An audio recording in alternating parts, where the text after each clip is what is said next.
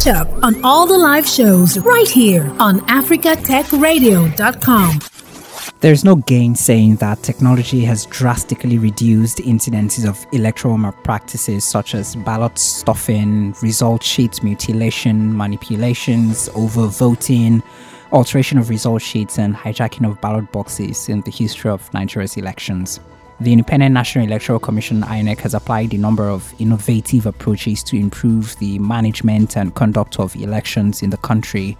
As years pass by, INEC gets more sophisticated with its technologies in order to meet up with international standards. Just a few of them. Results show that the introduction of these technologies like the electronic voters register, the automatic fingerprints identification system, and the smart card reader have reduced the incidence of multiple registration and multiple voting to the barest minimum, while the development of e-collation support platform has reduced the incidence of result manipulation at collation centers. Recently in 2021, the discussion around the electronic transmission of results was at the forefront of demands by civil society organizations and other stakeholders.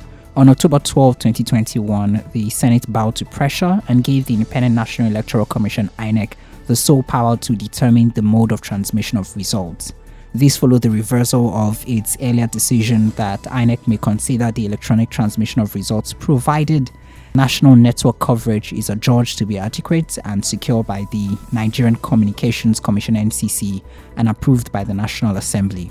In a new amendment reflected in Clause 52, uh, of the Electoral Act Amendment Bill, the Senate and the House of Representatives have resolved that voting at an election and transmission of results under this bill shall be in accordance with the procedure determined by the Commission, which may include electronic voting, thereby completing the process of amending the Electoral Act Amendment Bill. On Saturday, November 6, 2021, the people of Anambra State in the southeast of Nigeria went to the polls to elect a governor that would lead the state for the next four years.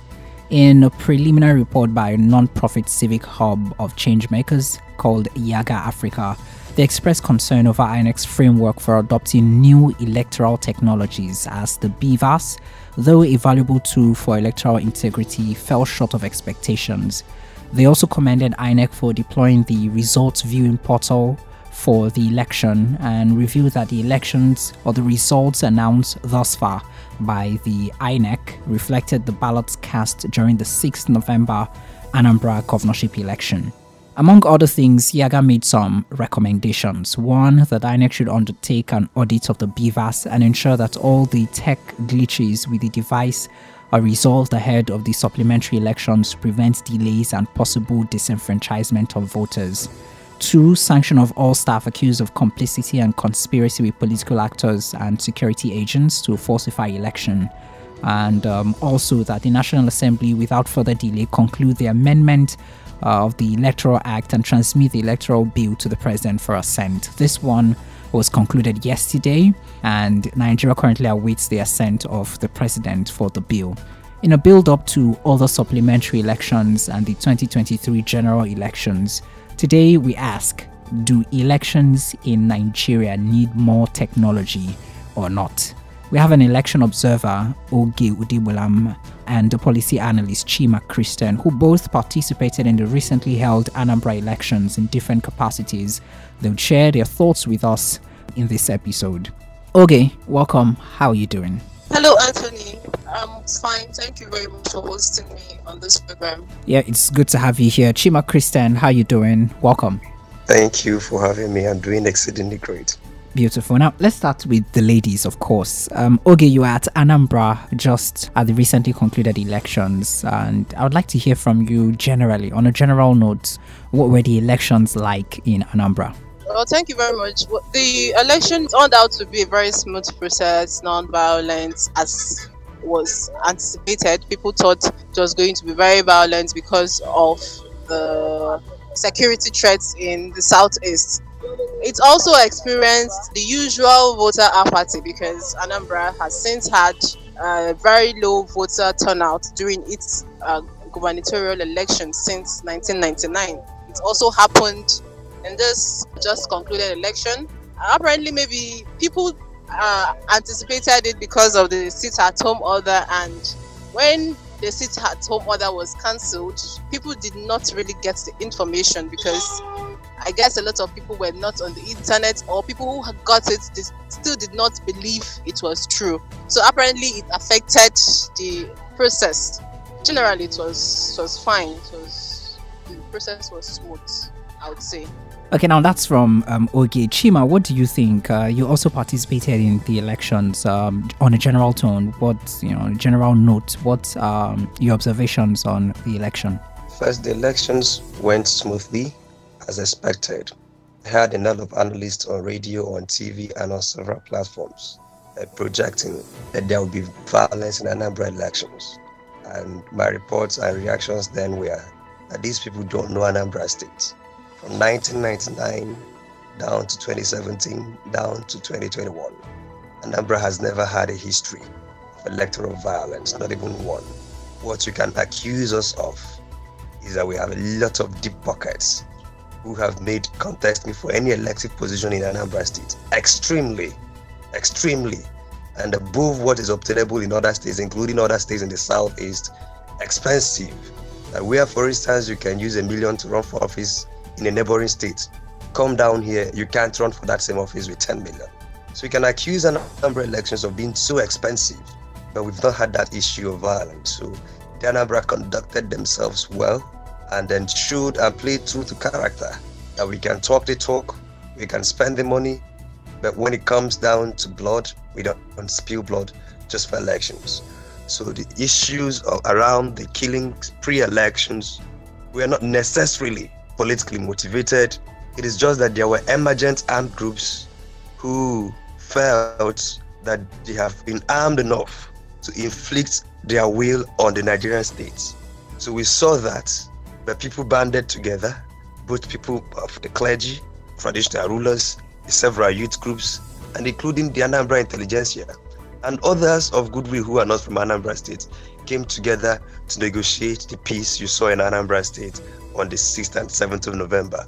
What I'm now appealing for is that that negotiated peace that allowed us to conduct peaceful elections will continue so that we don't resume the urge, urge of violence that has seen to the demise of a lot of Anambra indigents and citizens, including Professor Chike Akunyili and several others whose life was cut short by the mindless violence. So my appraisal is that the election was violence free. Okay, uh, uh, okay. Just uh, for some um, clarity, um, over time it has been, you know, non-violent generally, but some results have shown that they have been, and maybe this time too, um, you know, there were just some pockets of violence in some areas, so that we don't um, paint the picture of zero violence at all. Can you corroborate that? Well, what you have is one or two incidences, for instance, in 2019 in some parts of Idemili North. And then you also had that same local government, you had issue of overvoting.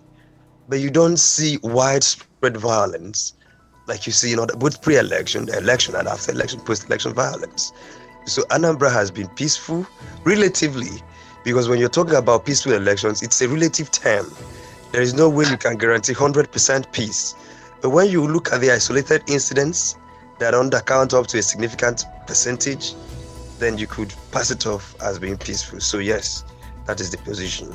Okay, okay. Now you talked about the fact that from 1999, we've Anambra State has experienced voter apathy, and this is not just an Anambra State thing. Too, I think it's a Nigerian um, thing too. Uh, looking at the numbers in this recently concluded election, about 2 million people were registered and just about 500,000 were accredited. That's a lot of people who decided not to come forward to get accredited to vote.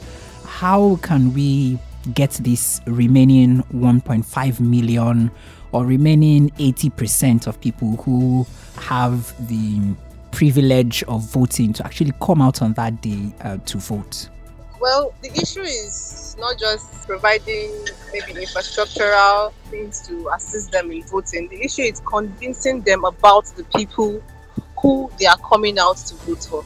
A lot of people have lost trust and hope in Nigeria's leadership. So apparently they just maybe they get their voters card and they just feel relaxed or reluctant to come out to vote. So they, they believe the system has failed Hmm. Now, for you to make, for you to convince them to come out to vote, I think it's it's getting it's them seeing in people or seeing in leaders or seeing people who are contesting, seeing hope, some kind of hope in them, and saying, okay, I think I can come out and and uh, support this person and pledge my allegiance to this person and say, oh, this person can, you know, lead us to a better Nigeria. I think that's it's, it's the major problem. People have lost hope, so they apparently don't think they want to come out and do anything. They just want to mind their business, live their lives, and survive. I think that's one issue that really stops people from coming out to vote. Very interesting. Chima Christian, the youths in Nigeria constitutes about 60% of the population, and these 60% are doing well in uh, fintech, they're doing well in other areas. But when it comes to politics and political leadership and political participation, uh, it seems like these 60% are no longer a majority. How exactly can we move the youths from being passive receivers of whatever good political participation in Nigeria brings to becoming active in deciding what the politics of the land becomes? Truthfully, I think we've lost my own generation. They don't have interest. They are interested in other things, but not politics. And the people who are interested in politics, as my own level generation, they are overwhelmingly from my interaction, and this is very subjective. More in the negative, more banal, more empty, than the people they are angling to take over from. First, we should now try to catch the young people, or maybe in their primary schools, their early secondary schools, to start a deliberate civic education. Our civic education curricula should be deliberately targeting young people to show them and teach them how important it is civic participation, but in terms of politics, membership of political parties, presenting themselves for office, or even coming out to vote at all, how important it is. You know, at my level of participation, I was in my ward meeting a night before the election. And it was interesting because I and my wife and two other people were the only young people there that were under 30, right? The rest are disproportionately elderly people. The young people have no interest whatsoever. The few other young people there were there because one is the ch- child of the chairman of the party, the other is the daughter of another prominent member of the party. So both of them were there on the account of their parents' involvement. And so you had four youths out of all that. And when you talk to people who are interested in other things, but not politics. So um, we've preached a lot of messaging to them, uh, but interestingly, it's not appealing to them. So that's why I think we should leave my generation. The few of us that have caught the bug should push on with what we are doing, but those who have remained apolitical and who may, in their own reasoning, have justifiable reasons to say, stay so, should be allowed while we focus and place a lot of emphasis on the younger ones to train them to be civic uh, uh, and responsible citizens of Nigeria. So, just a follow up on that, there is this hashtag Sorosoke generation, which is building up on social media and garnering uh, support of all the youths on social media, across social media. How can we convert this power and how can we convert this support that is across social media to tangible political participation? Well, the thing is, this my own view is that, first of all, you have to start from membership of political parties the few of us, for instance, in the Anambra, I'm not sure, maybe you, you saw the result. Even just right across my own polling unit, you saw people playing football, young people, because there wasn't movement. So they converted the roads and the streets to football fields, mini football fields, and they were playing football. And there's nothing you can say to those that will make them come, leave that football to come and vote, right? And so, but even the few of us who come out to vote, as at the time we participate in the general elections, the core decisions have been made because political parties have made their choices as to who their candidates will be. Now, I invite young people, both on Twitter, on social media, the EndSARS generation, to populate political parties.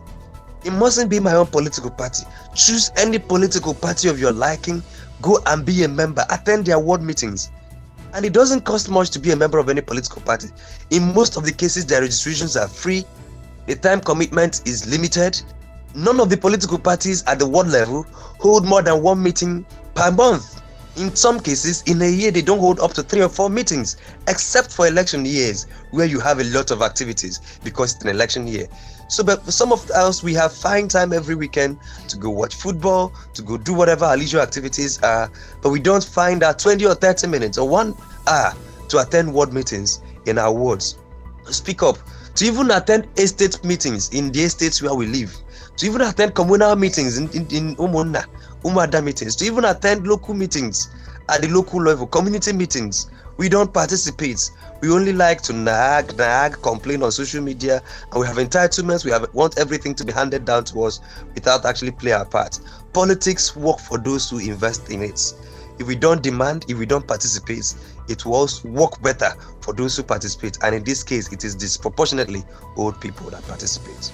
Okay, uh, I guess we'd have to leave it there. Okay, what uh, was your experience with the use of the BVAS and um, other technologies that was used during the Anambra elections? Well, the BVAS also had this had similar issues with the other other one they were using. I think before this election, before they introduced it, it's had tech- technical issues. Some of them did not come up come come on early. It's it would come on. You turn it on and then after some time it goes off and there was no alternative. So it kept people stranded because we are going to use it to uh, appendix uh, voters. You use you do a face scan and then vote, do a fingerprint or something. So it delayed the process. People were not able to vote as when as when they got there. Fact, I got to a polling unit in Onitsha and a lot of people were angry. They said, "We want to go home. We've been here for hours." And then I asked the, the, the I said, "What's happening?" He said he has to. He's waiting for uh, response from his superiors. So it, it showed that they had to wait. It failed in some places, and people could not vote. Now you're providing a device, you're providing a technical, you're, you're trying to use technology. Now there should be an option B if it fails, but it was not provided. So a lot of people were delayed. In fact, I'm, in, some places it didn't come up. In some polling units, it didn't come up, and probably didn't vote and they were waiting and at the end of the because the few persons who were able to come out to vote were not accredited to cast their votes in the hybrid elections. Our friends were clearly we are not where we are supposed to be. Our level of technology is still backward. We need to improve. We need to step it up. Yes, clearly INEC is making a lot of efforts to improve, we are not there yet. So maybe in forthcoming elections, they could provide the levers and then provide alternatives. Alternatives should not be manual accreditation.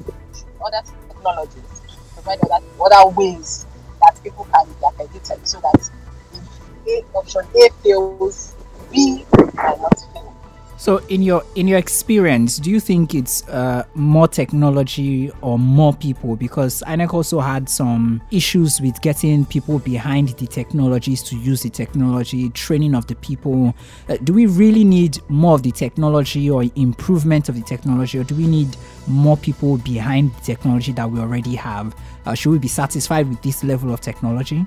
We need all of them. More people behind the technology, improving the technology and technology. More people behind the technology, meaning more trainings. People should be trained. Not just two weeks to the day. We should start. You know, one thing with Nigeria is where we, we have this by the 11th hour people. We train people four days to something. It's really not, it doesn't work well. So, more people behind the training. If the election is coming up in November, training should start at least one month before the day so that people would be acquainted, people would be, people would be familiar with what they are going to use. That's number one. Improving the technology. We should learn from other countries who use technologies to vote. They are not just they didn't well they didn't just wake up and start start it. They tried this one, it didn't work. They tried to improve. So we should learn how to improve. We should learn from other people and improve our own system of technology. Try to, like I said, get other options. If this is not working, let there be other options. And then this is just two points in one: more technology and that's basically what we should do. Everything we should get around everything, do everything so that we would not be lagging behind. That's just the point. Now, um, Chima Christian, from the point of accreditation to the point of voting, collation, and transmission, is there anywhere we need more tech or do we need more people? I believe we need to improve on the roads. First of all, the people who came to my ward where I was the party polling agent of my party seems unprepared. For the elections, we heard of the mass resignation of trained ad hoc staff of INEC, and they had to quickly make up those numbers and did a crash course or crash training on them. And so what we found that they were fiddling with the devices, they weren't that too acquainted with the devices, and that it failed on two counts from the gadget side of it and from the human side of it. So going forward, if INEC needs 10,000 ad hoc staff, it should make efforts to train 15,000 and have spare. Should people not show up on the election day, you don't send people who don't know how to use the devices. You bring in a pool of reserve trained ad hoc staff. Then from the device, you see the more elections get sophisticated, the more politicians get sophisticated too. For instance, in Ekwusigo local government and in Ozubulu, a particular ward in Ozubulu, what we found is that the whole BVAS system in the whole ward, we're not working, we're not accrediting people. And then when protests were made, the chief technical officer of INEC in the local government, the local government technical officer, came to the ward and just a tap on his phone, a few taps on his phone, all those BVAS systems began to work. And that is what our party is looking into now to see if the BVAS failure were random failures or whether they were programmed to fail as strategic opposition strongholds. You also recall that Anambra does not have that much issue with network connectivity, but we saw that on the election morning, we saw massive failure in network in some places. So we're looking at are these random things or were they pre-programmed to happen? So when you talk about more tech, you should also talk about more security because now you are no longer dealing with bad box snatching, but you're also dealing with compromising the tech, compromising the ICT. If, for instance, the technical officer, local government technical officer of INEC could have access as to whether or not the BVAS systems will work in that ward, that means that they could, under some instruction, prevent it from working in some places while they allow it to work well in other places. So these things are we are still at the early stage of implementation of technology. And I will say this remember when telephone came out in Nigeria, it was Nokia 3310. You can barely, it was, I think it started from Nitel, landline. We now move to 3310. We now move to a Symbian phone. We're now in Android and Smart and iOS. So, where we are in election technology, in electronic transmission, electronic verification of voter identity, we are still in the old SAGEM days we're still in the old SAGEM days, comparatively. So this is just the beginning. We will not throw away the baby with bathwater. What we say is that both the human side of it and the tech side of it must be continuously worked on to improve. Thankfully, INEC has a lot of years ahead of 2023 general elections. They should review and do a holistic audit of what happened in Anambra State so that it will inform the agency on how to better manage future elections in Nigeria. But I find that this is quite an improvement on the old ways, but the improvement is likely not enough. It should be a process of continuous and constant improvement. Beautiful. Um, I guess that's how we would uh, wrap it up for today uh, because Yiaga Africa, just like you said, announced that for now, a ballot cast actually reflects the announcements by INEC reflects the ballot cast during the 6th November Anambra governorship election, and we hope that the INEC can build on the gains of this election on others. As the Nigerian House of Assembly passes the amendment amended Electoral Act, it is believed that the incorporation of information and communication technology in Nigeria's electoral process will further reduce excessive electoral fraud and inaccuracies to the barest minimum and also foster credible elections. Thank you very much, Oge Udegbunam, for coming on to share your insights with us today. Thank you, Tony, for hosting me. And thank you, Chima Christian. It was a good time. Thank you for having me. Thanks for listening, and don't forget to catch up on all the live shows right here on africatechradio.com.